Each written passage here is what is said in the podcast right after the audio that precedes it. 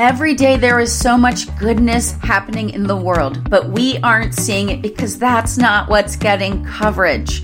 Welcome to One Kind Word. This is your host, Kristin, and I'm going to be bringing stories of inspiration, hope to you. Stories about small gestures, kindnesses, and kind words have changed the course of someone's day, or it has changed the course of their life. These are the stories we're going to be sharing with you because we believe one kind word can make a difference. One kind word can change the world when we all show up sharing in positivity and kindness and love. So join me each week and let me bring a little bit of light and hope and love into your day and into your life.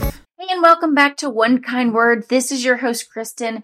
Today is the pilot episode. So while I won't have a guest on, I won't have someone sharing their story, and I won't be able to have a conversation with them for this episode, I'm going to share with you a couple kindnesses, kind words, and kind gestures that will just help remind all of us that our words and our encouragement to other people and the, the kindnesses that we bestow on them, it makes an impact.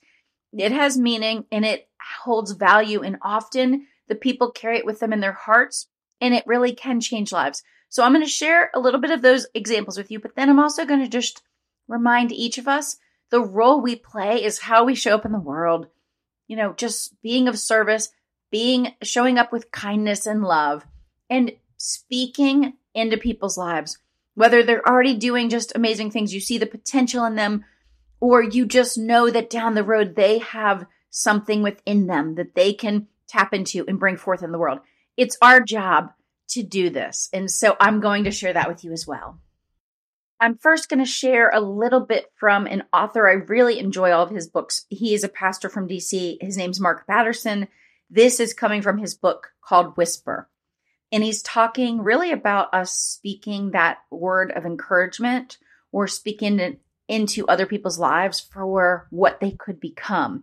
And I think this is so powerful, right? Not just in the helping of people or, you know, encouraging them, but it's really not keeping quiet when we have an opportunity to lift someone up, to tell them, we see inside of you, we see that there's so much potential in you. And so, okay, here is a couple things that Mark shares in his book that I think are just so appropriate for this podcast, the pilot of this podcast, One Kind Word. He says this If you treat an individual as he is, he will remain how he is, said Johann Wolfgang von Goethe. But if you treat him as if he were what he ought to be and could be, he will become what he ought to be and could be. And then he says, the word prophet has come to connote doom and gloom. And I'm not suggesting sugarcoating, but again, a prophetic word strengthens, encourages, and, com- and comforts. It's edifying, not insulting. It endows hopefulness, not helplessness. It boldly believes that the best is yet to come. What if we showed up in people's lives that way? Every day, every conversation with our children, our spouses, the people in our community, the people we're teaching, or our coworkers. I just think, whoa, how different could our world be? And then the, the next thing that he shares that I want to share is this.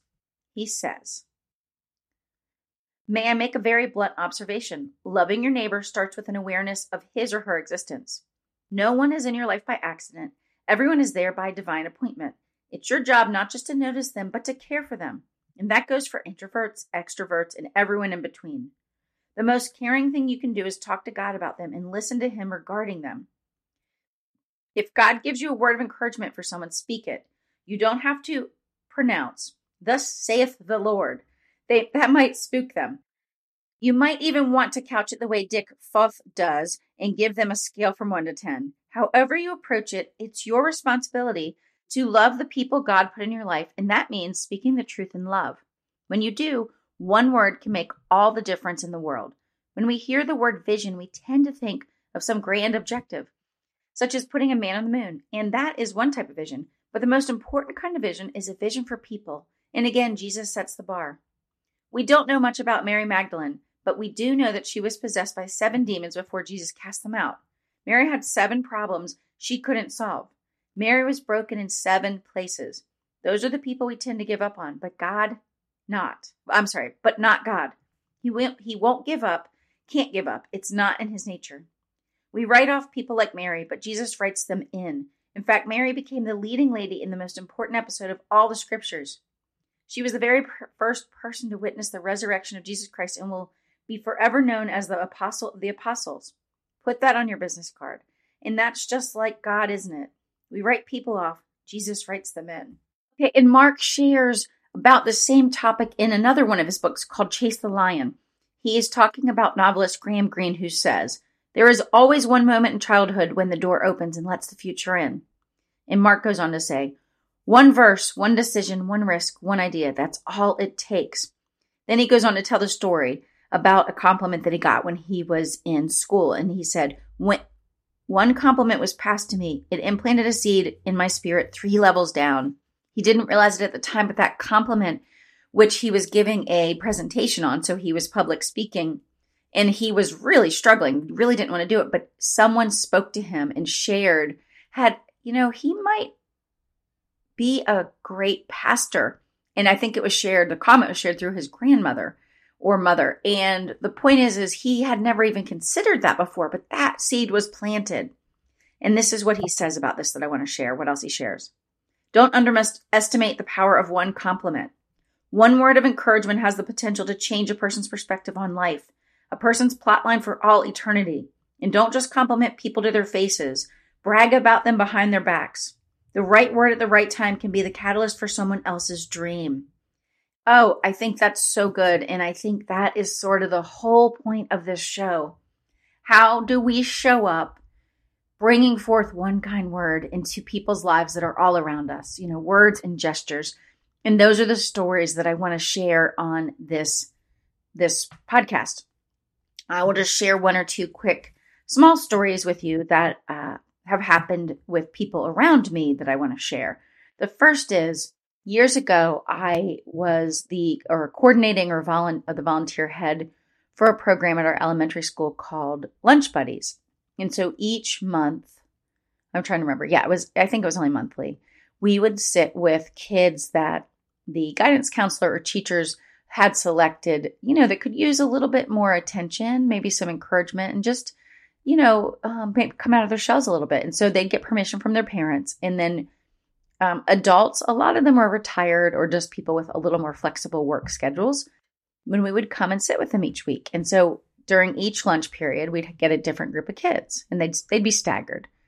Well, I did that for several years. My husband joined me for some of those years as a volunteer because we always needed more men volunteers. We're, we always had more women. And that's probably true, to be honest with you, in most volunteering things I've seen. Um, so definitely also men definitely get involved.